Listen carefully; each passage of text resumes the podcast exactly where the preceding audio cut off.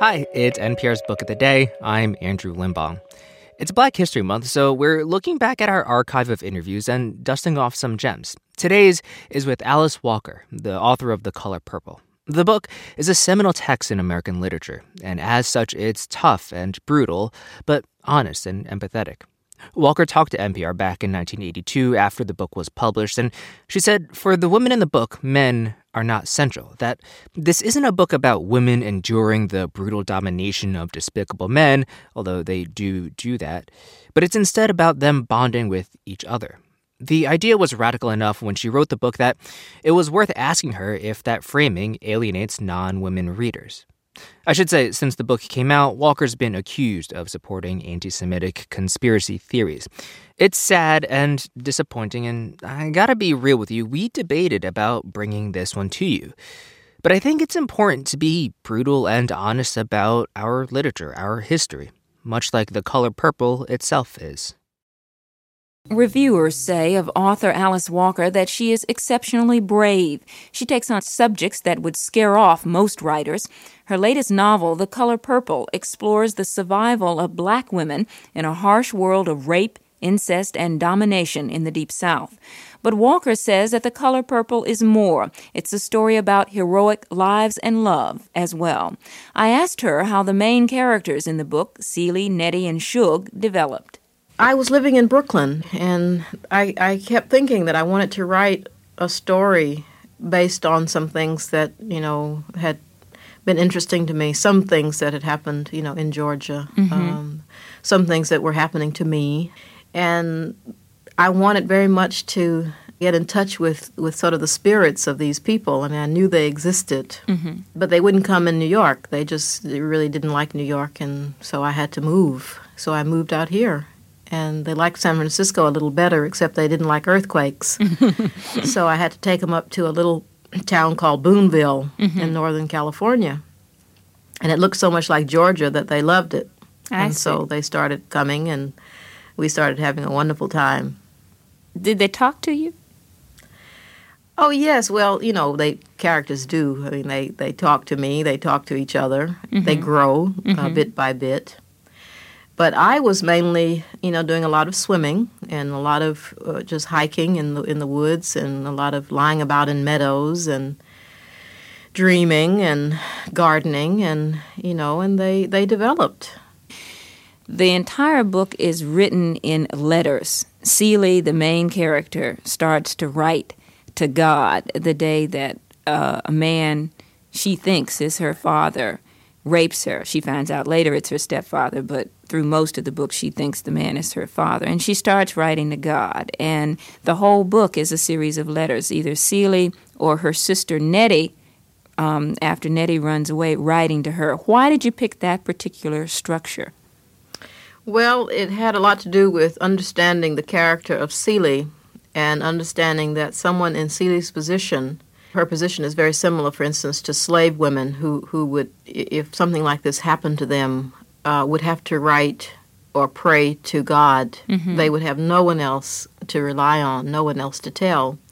And Celie is very much in this tradition. The women in your book are people that you cry over, you identify with, you want to love, you want to care about. The men in your book are for the most part, despicable. Were you writing for a particular audience with this? Are you don't care if men read this at all? Is this a woman's book you're writing? Well, I think that the book really accurately reflects what is happening in the world today and what has always happened in the world today. In fact, women are dominated by men. I think that many men will read it and rejoice. I think that, that there, there are men who really are not you know, blind to what mm-hmm. what is being done to children, and who will see in the character of Albert someone who becomes transformed. I think only very, you know, rather easily threatened people will be turned off by the men in this book. I think that Samuel, for instance, is a wonderful a man. I don't see that he's despicable. That's the preacher. I don't see that Adam is despicable. Mm-hmm. The one who is really despicable is the man who raped Celie and Albert is despicable until he changes. Mm-hmm. But this is life. people do become and are despicable, and they are capable of change. But what I meant was the the women. None of the women in your book, even though they do go through changes, are uh, uh, evil like a lot of the men are. I mean, the women seem to be more um, characters that you understand why it is they are the way that they are. The men, I didn't understand why they were the way they were. They just seemed to be background noise more so for the women to interact with each other and with them rather than any one of them standing out and you can say, oh, here's a character and I can understand why he's going through the changes he's going through. Well, you know, I think in any book you choose your main characters, and the main characters in this novel are Celie, Shug, and Nettie, and it is about the bonding of women. And these are women for whom men are not central. I say of myself and I say of them that men are not the center of my universe. I am the center of my universe. So I think if you look at it from that perspective, you can understand the structure of, of the book and the characters of the people. So the book is about some strong women and the bonding they go through, but it's not necessarily written only for a woman audience. Oh, definitely not. You know, any more than Tolstoy would write just for Russians.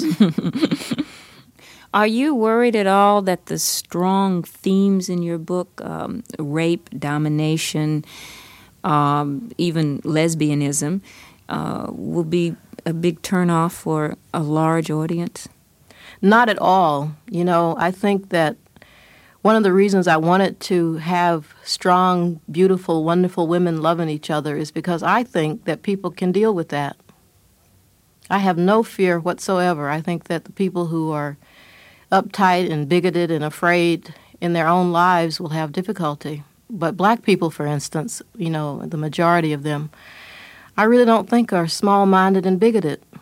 I think that they can easily understand anybody loving anybody. Mm-hmm. And this book is an excellent opportunity for them to, to try it if they don't already. You say at the end of the book, I thank everybody in this book for coming, AW, author, and medium.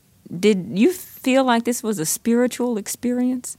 Oh, definitely, yes. Uh-huh. And I felt very chosen by the people in the book. And I truly thank them for coming. I, I enjoyed them so much. Uh, the whole time I was writing, I was, I was, I felt as if I was in the most delightful company imaginable.